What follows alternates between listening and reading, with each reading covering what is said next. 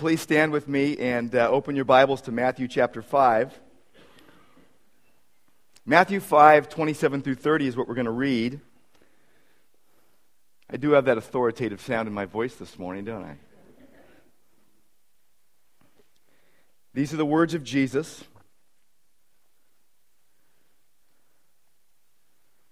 You have heard that it was said, You shall not commit adultery. But I say to you that everyone who looks at a woman with lust for her has already committed adultery with her in his heart. If your right hand makes you stumble, tear it out and throw it from you, for it is better for you to lose one of the parts of your body than for your whole body to be thrown into hell. If your right hand makes you stumble, cut it off and throw it from you. For it is better for you to lose one of the parts of your body than for your whole body to go into hell. Lord God, we thank you for your word. We thank you, Lord, for your presence with us today, and we thank you for your strength and your wisdom and your grace. We pray, Lord, that as you speak, we would listen. And we pray in Jesus' name, amen. We live in a sex saturated society. What God gave as a gift to be enjoyed within the bounds of marriage between one man and one woman has often been perverted into something ugly and sinful. We're faced daily with an all out frontal assault on our senses. We are bombarded with images, ideas, insinuations, and instigations to engage our minds through fantasy or our bodies immorally in sin out of propensity to run into instead of run from sin, and Christians are falling for it by the droves. Not ready for battle, unprepared to respond biblically, senses dulled, not confident of who they are in Christ, relying on the arm of flesh rather than the Spirit of God. That is the state of affairs in which we are today. And many feel defeated, many uh, feel deceived and disqualified to serve God. But I want to say to you today that God has other plans for us. God had other, other, other plans for you than to be defeated and deceived and disqualified. Now, we have seen in, in recent weeks that in Matthew 5, verses 21 through 48, Jesus deals with murder and anger. He deals with sexual sin, divorce, speaking truth, retaliation, and loving others. He contrasts what God's word actually said and meant with what the people had been taught. In Matthew 5 27 through 30, our passage for today, Jesus addresses sexual purity. He quotes the seventh commandment. He points out the ungodly nature of the lustful look, which leads to the physical act. He is concerned with the inner condition that leads to the action. It's not just about avoiding doing something bad, it's about having a heart that's right with God. Exodus chapter 20 and verse 14, Deuteronomy chapter 5 and verse 18 prohibits adultery. Verse 27 of Matthew 5, Jesus says, You have heard that it was said, You shall not commit adultery, unlawful sex outside of marriage. Now, how would they have understood this command? The general opinion was that a married man in those days could have sexual adventures as long as they didn't involve a married woman that was not his wife. Which meant if he did engage in sex with a married woman, not his wife, he would be violating the rights of her husband. In those days, adultery was seen primarily as theft. A double standard existed. That was the standard for men. And in some in many ways it was okay for him to go and have sex with another woman as long as she wasn't married. But the women were expected to have no such relations. Chaste before marriage, faithful after it. But God's word makes no such distinction. People of both sexes were to remain faithful. The Hebrew word for adultery, uh, na'af, generally meant to apostatize, to express contempt for God. But the Pharisees made even the call to purity a yoke around people's necks by how they defined as well as applied it. They twisted what God meant for good. They limited the definition of adultery, claiming it only applied to an act between a married man and a married woman. They figured if they didn't do that, they were innocent. And in narrowing the definition of sexual sin, they broadened the definition of sexual purity. As long as they didn't engage in sex with another married person, they figured they were pure. They were preoccupied with punishing those who transgressed their definition. They were fixated on outward obedience, even if the heart wasn't right, even if the heart wasn't in it. But Jesus is so concerned with purity of heart. Jesus is so concerned uh, with the inner life, out of which flows the outer life. In verse 28, Jesus names lust as the issue. Imagining sex outside of marriage. Jesus says, You have heard, don't commit adultery, but I say to you, authoritatively, emphatically, the living word, speaking words of truth. And he says that lust is as bad as adultery because it originates out of the heart, out of which flow adulterous thoughts, which, when given free rein, lead to the act. See, the heart is the center of the thought and emotion and the will. James explains the downward spiral of lust. James chapter 1 in verse 14. In verse 13, it says, don't, don't say when you're tempted that you are being tempted by God. God cannot be tempted by evil. He himself does not tempt anyone. Verse 14, but, it, but each one is tempted when he is carried away and enticed by his own lust. Verse 15, then when lust has conceived, it gives birth to sin, and when sin is accomplished, it brings forth death. Lust, sin, death the downward spiral. Lust is not a look.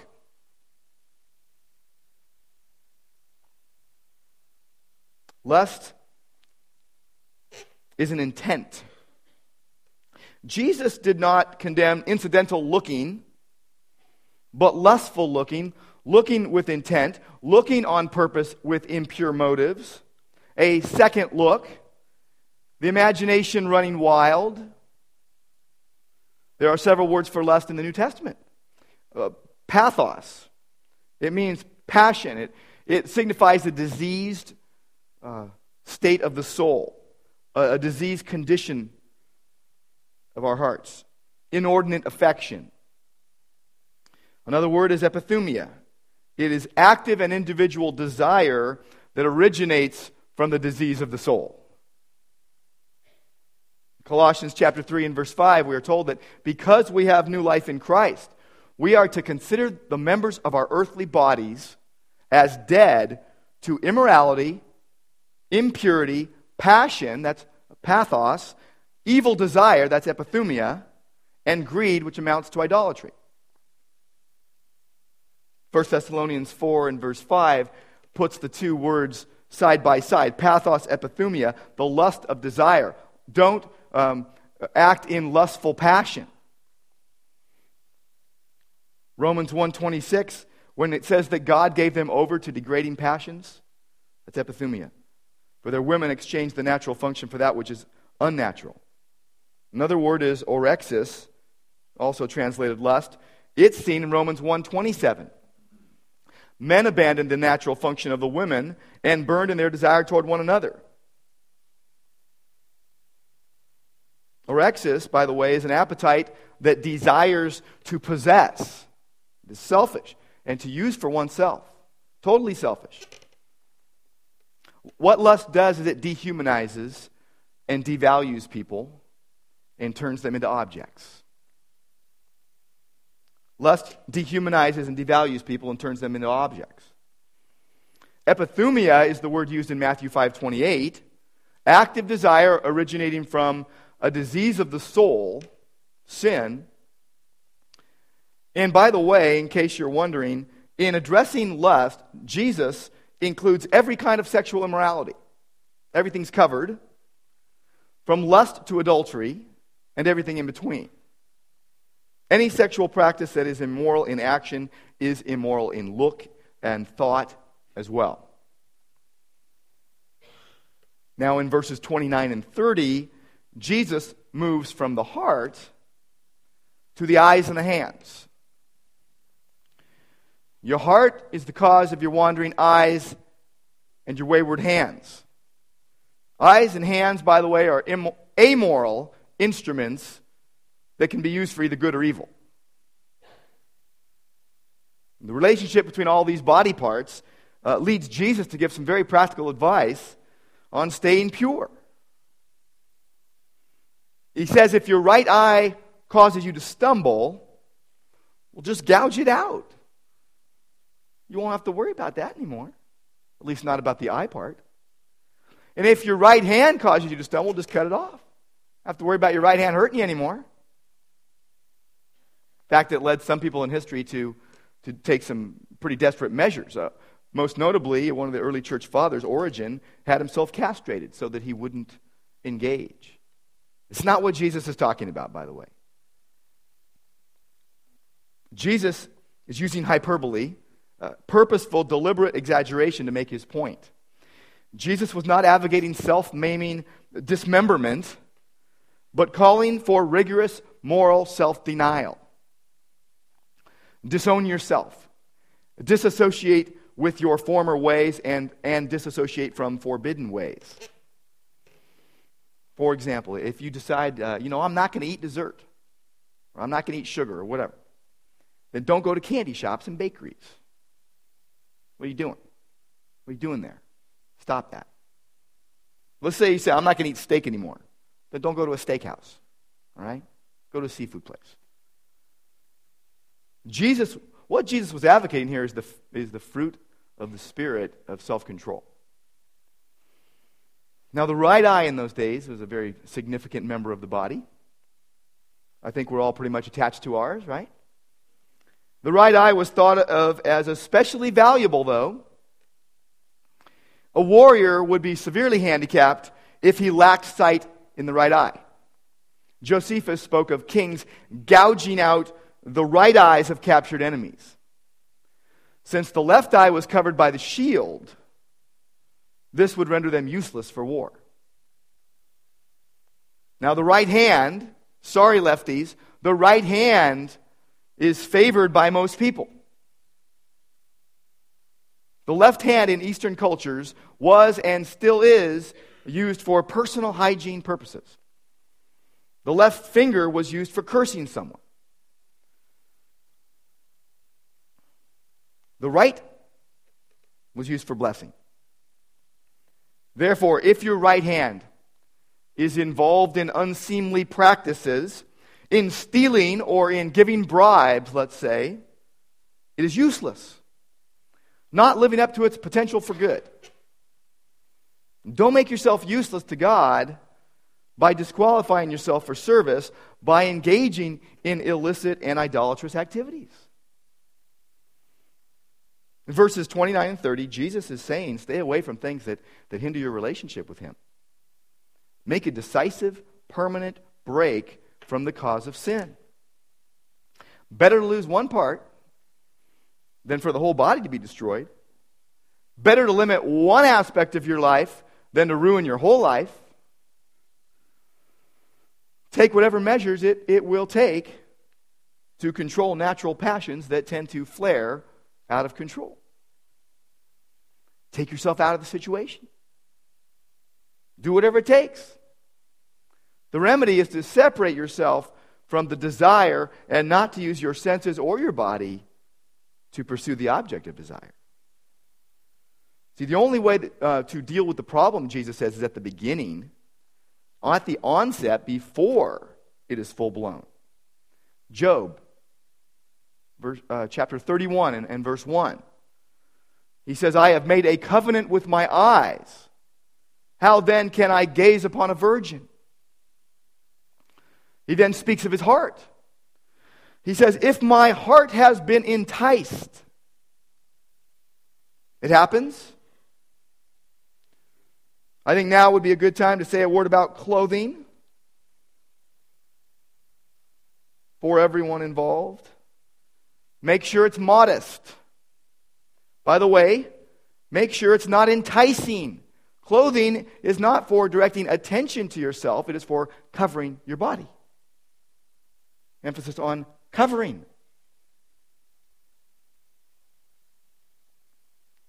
Now would probably be a good time to mention pornography, since many are trapped by it today. Now would be a good time to mention homosexuality. And really, you could say any other sex addiction that is, it is common to mankind. Think with me for a moment. What do addicts do? What do addicts do? Addicts set aside everything in life for their drug. They become slaves. You see, sexual sin degrades people from, from human beings into sex objects. We are not animals. We are, we are human beings made in the image of God to, to reflect His glory. In verses 29 and 30, Jesus two times mentions Gehenna, a place of idolatry in earlier days, a, a place of burning and refuse in his day, a recognized example of a despised place in those days. Here, heaven is implied and hell is to be avoided. Heaven being a place of fellowship with God, and hell being a place of separation knowing that every person will spend eternity in one place or the other, in one state or the other. I think of the Lord's Prayer. I think of the Lord's Prayer where we, we pray, uh, Our Father, and, then we pray, Lead us not into temptation, but deliver us from evil. We are weak, you are strong. Deliver us from evil. And, and yours is the kingdom, and yours is the power, and yours is the glory. Think about how we pray that. And then many times we'll run right to the very thing we, we pray against. Gehenna. That was where useless things were thrown describes the place of final judgment. That those who continue in sin show their true identity. Romans 8, verse 6 tells us that the mind set on the flesh is death. But the mind set on the spirit is life and peace. Life and peace. Romans 8, 13 says that if by the spirit you are putting to death the deeds of the body, you will live you will live. So allow God to separate you from your sin, or your sin will separate you from God. It'll cause a break. It'll cause a break in fellowship. It'll cause a break in joy. It'll cause a break in peace and hope. It'll cause a tailspin. It'll cause vertigo spiritually. How about Proverbs chapter 7? Proverbs chapter 7. and sin's downward spiral. On opposite ends of the spectrum lie wisdom and folly. And Proverbs 7 deals with not going after a harlot, not going after a prostitute. And it recounts the, it recounts the whole situation And he follows after, and, and you see in verse 23 that after he follows and goes where he knows he should not go, in better days he would have resisted, but in this moment he goes. In verse 23, it says, until an arrow pierces through his liver you probably won't survive that. And as a bird hastens to the snare, so he does not know that it will cost him his life. It will cost him his life. So listen, pay attention. Don't let your heart turn aside. Don't stray into those paths. Many are the victims that she has cast down. Numerous are all her slain. Her house is the way of Sheol, verse 27, descending to the chambers of death. Don't go there. You know what's interesting about lust? The nature of lust is that it always involves an exchange of what is real for a cheap imitation, for for a counterfeit. I like the way I like the way Bonhoeffer put it. Adherence to Jesus allows no free rein to desire unless it's accompanied by love. Adherence to Jesus allows no free rein to desire unless it's accompanied by love. But a will dominated by lust shows we lack faith in Jesus. See, for believers, Jesus has set us free from the law of sin and death. He has revealed the true intent and meaning of the law. By the way, summed up in loving God and loving your neighbor. The Pharisees twisted it to say what they wanted it to say and what would keep the people under their thumb. Jesus set the law free from the Pharisees and their stranglehold and came to, to set those captives to sin free. He made good on his promise. Jesus gave uh, himself in exchange for the filthy rags of our own false righteousness. The truly righteous, God's word says, shall live by faith, not by sight. So, in light of that, in light of, and in light of our hope of heaven, may all believers live in victory, not defeat. Because becoming humbly consistent in staying sexually pure. How can this come about? Well, first of all, you've got to determine your course of action. You've got to determine where you're headed. And do not deviate from it. Let nothing deter you from your pursuit. Have your senses trained to discern between good and evil. And Romans 6, verse 12 says, Do not let sin reign in your mortal bodies that you may obey its lusts. So that would mean saying no to fantasies and vain imaginings and planning sin out. It would mean saying yes to exercising self control. It's the idea of running from sin. It's the idea of resisting sin. It's the idea of repenting of sin. To be tempted, by the way, is not to sin. So you're tempted. Well, don't keep going there, though. That is sin. If we are to withstand the forceful temptations that come our way, we cannot invite them any, over any longer for a play date. We can't coddle them. We must develop and practice a chastened view of abstinence.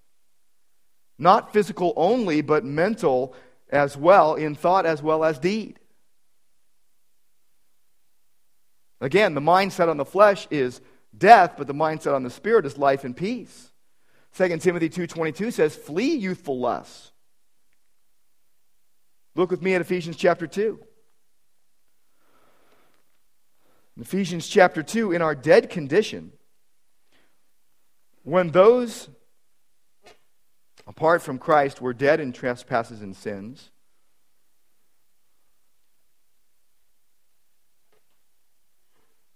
in which we formerly walked, those who are in Christ, according to the course of this world, according to the prince of the power of the air, the course of the Spirit that is now working in the sons of disobedience.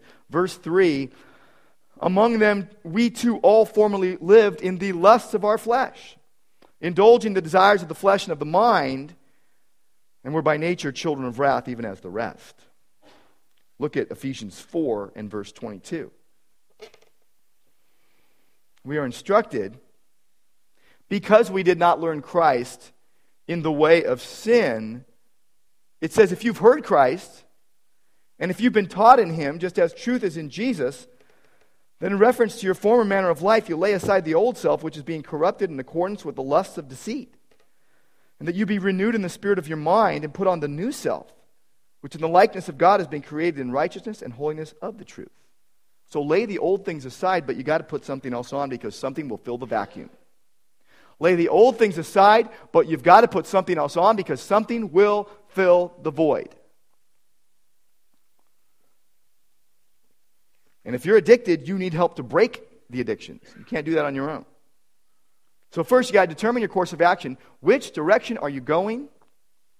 And secondly, you've got to define a reliable network of support. A reliable network of support. In Colossians 3:16 it tells us to let the word of Christ richly dwell within you with all wisdom, teaching and admonishing one another. Yes, you need an internal compass. You need a direction going Godward. You've got to make personal decisions.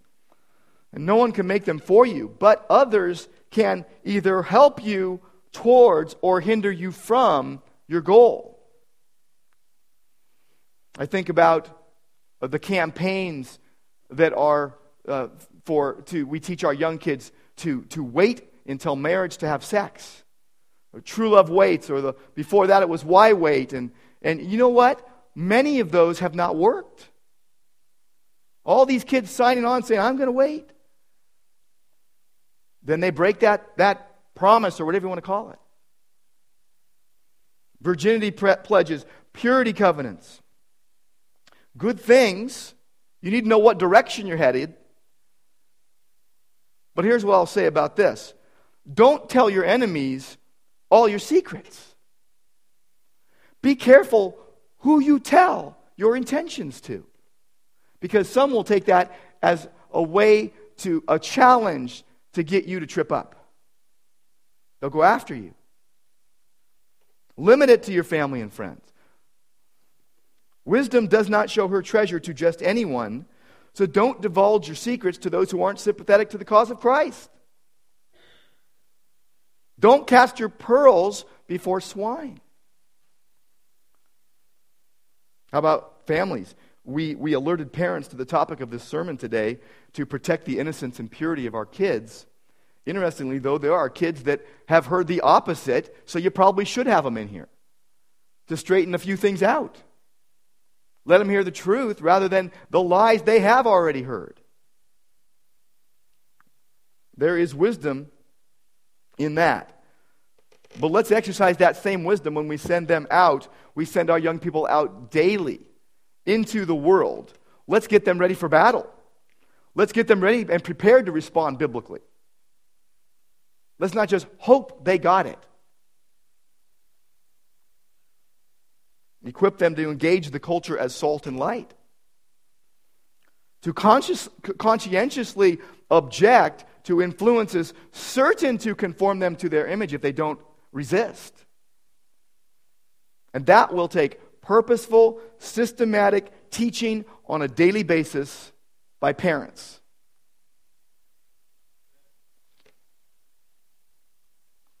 I encourage you to invest time to read and to explain and to apply God's word in your home daily. Gather and pray together. Show how it relates to what they are seeing and hearing on a daily basis. Full immersion in the culture ruins us. Total isolation from the culture fails. But redemptive interaction with the culture, in it but not of it, works. So seek for redemptive interaction. Men and women. Every man, every woman needs encouragement, and accountability. Men with men, women with women, opening up the Word of God, praying, uh, praying for one another, encouraging one another, admonishing one another. So you've got to define a reliable network of support if you're going to be sexually pure. And the last thing is you got to direct your focus to God, to aim to please Him In fact, go back with me to Colossians 3 about the idea of being raised up with Christ, positionally raised with Christ, those who are in Christ, those who are believers. It says in, in verse 1 keep seeking the things above where Christ is, seated at the right hand of God. Set your mind on the things above, not on the things that are on earth. For you have died, and your life is hidden with Christ in God. When Christ, who is our life, is revealed, then you also will be revealed with him in glory. Therefore, consider the earthly members of your body as dead to immorality and impurity and lust, and so on. That our minds would not be led astray from the simplicity and purity of devotion to Christ. That we would take every thought captive to the obedience of Christ.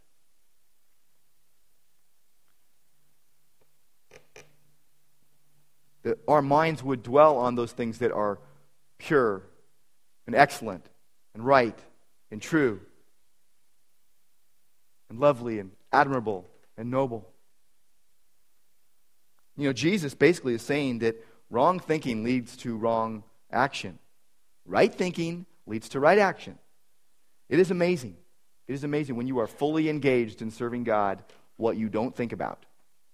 Or when you do think about it, you keep going in that direction and it dissipates.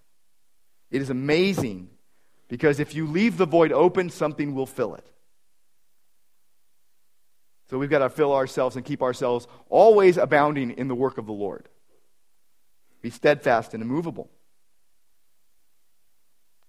Matthew 5, 27 through 30, it looks back to Matthew 5, 8. Blessed are the pure in heart. Blessed are the innocent in heart. Blessed are those with no guile in their heart, because they will see God. See, we will either gratify ourselves or we will glorify God. You cannot do both at the same time. So we must lay aside the sin that entangles us. We must run with endurance the race that is set before us. We must fix our eyes on Jesus, the author and perfecter of our faith. Believe Jesus, conscious of his presence, relying on an unseen Savior to orient and direct our seen lives. That's why we need the objective Word of God, applied by the Spirit of God as our compass. Let me make it really simple. You could also just do this. You could just say, Stop that. Don't do that. Don't look at that. Don't touch that. You could do that too. That works. Or you could say, Stop the thing before that that led you to do that. But above and beyond, it's above and beyond, it's not just about stopping things or not doing things. We've got to grasp the ultimate uh, good behind these verses, or, or we'll focus on a Pharisaical sin management system, and we will uh, just try hard to maintain good behavior. That's what the Pharisees did. Their hearts weren't right. See, Pharisees were preoccupied with what to do when someone committed adultery. They were preoccupied with punishment. Jesus, on the other hand, was preoccupied with making people pure and holy. Far different.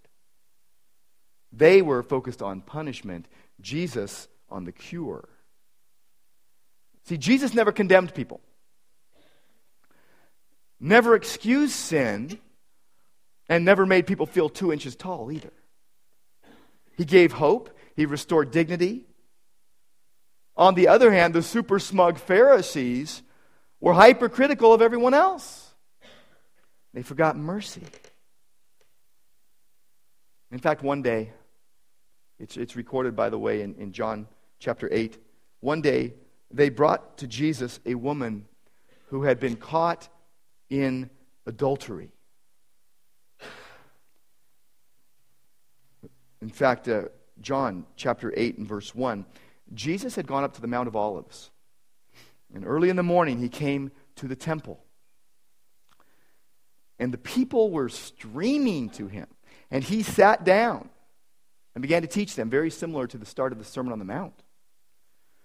But then the scribes and the Pharisees brought a woman caught in adultery, And they set her in the very center of the court, humiliated her, despising her. And, and they said to Jesus, they said, Teacher, this woman has been caught in adultery in the very act. Someone had too much time on their hands. I don't know, by the way, where was the man? But this woman was caught in adultery in the very act. And then they say in verse 5 Now, in the law, Moses commanded us to stone such a woman. What then do you say? Were they mocking him? Surely they had heard him say, You have heard, but I say to you. Leviticus 20, verse 10, Deuteronomy 22, 22 demanded her death. They were right. But verse 6 tells us they were testing him. They were saying this to test him so that they could have grounds to accuse him. They didn't care about the woman, they didn't care about purity of heart. They cared about consequences, they cared about punishment.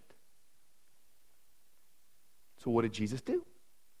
Jesus stooped down and he wrote on the ground. We don't know what he wrote. People have, have wondered. Was he writing their, the sins of the scribes and the Pharisees down? Was he writing all the things they had done and broken? I, we don't know.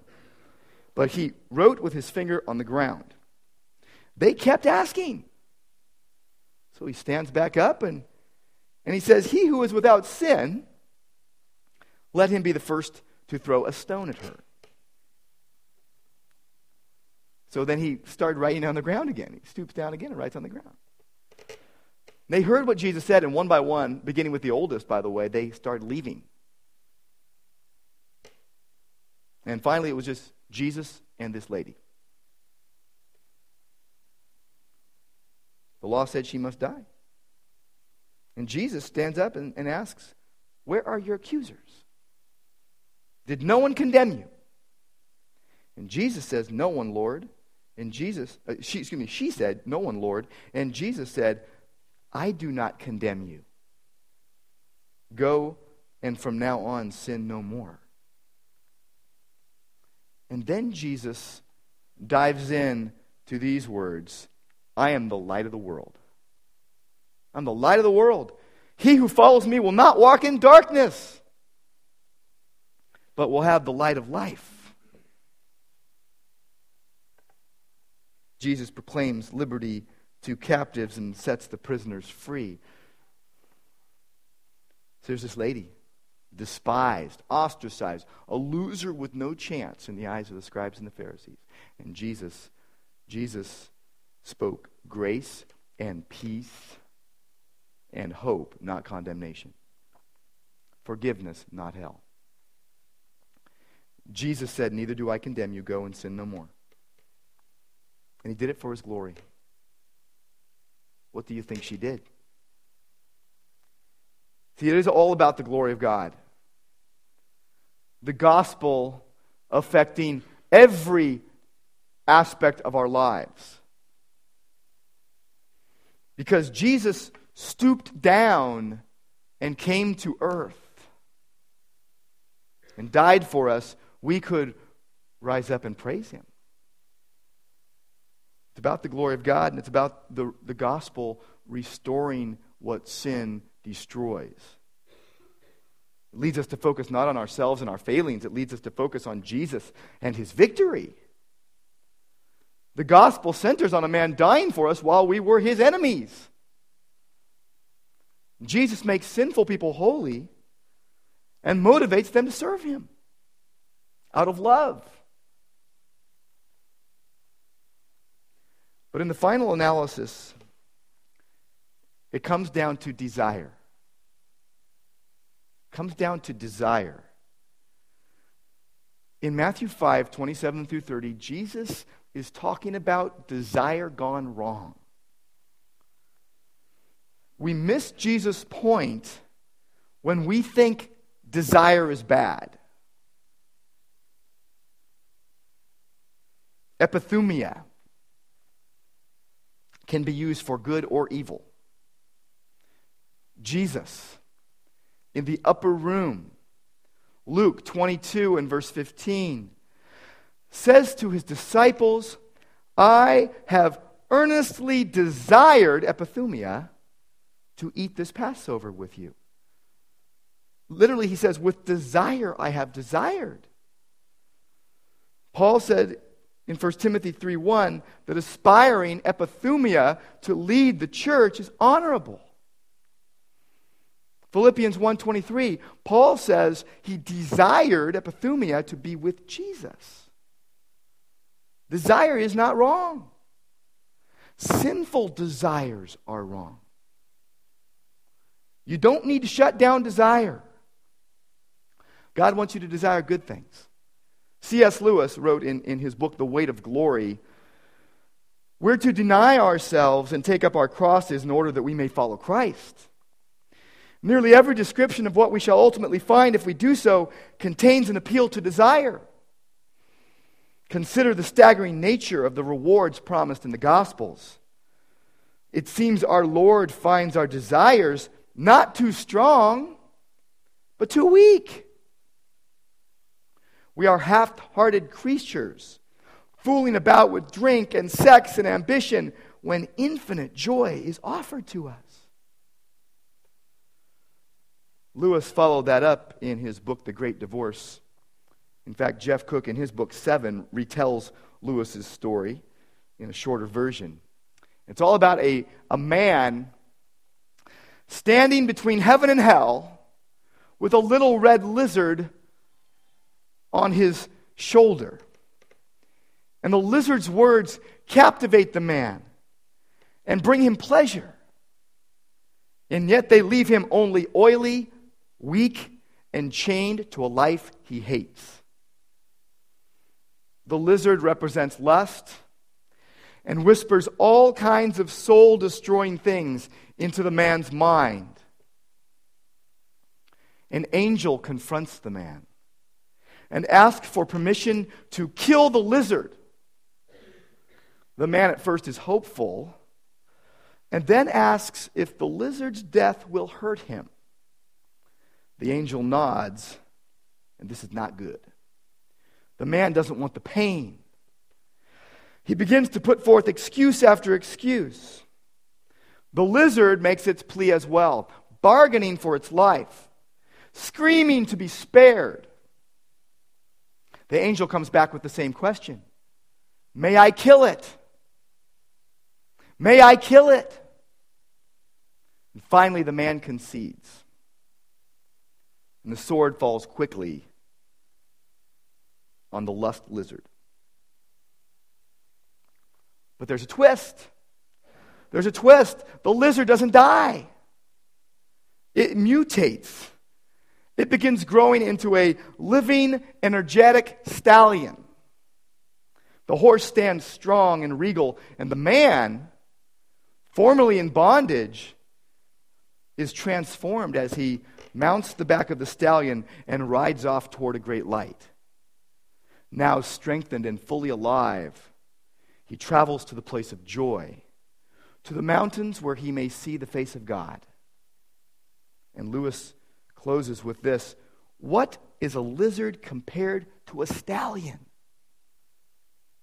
Lust is a poor, weak, whimpering, whispering thing compared with that richness and energy of desire which will arise when lust has been killed.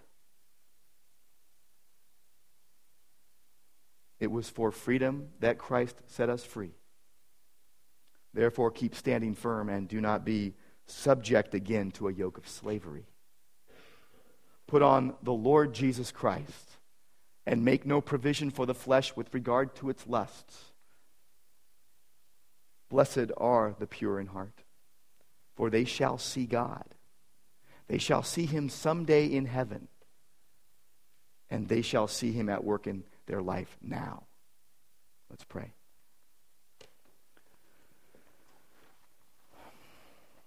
Lord God, we come to you in our time of need because we need you, and there is no one else that has words of life but you. And Lord, we, we lay ourselves at your feet. We do want to see you, Lord. We pray in Jesus. Amen.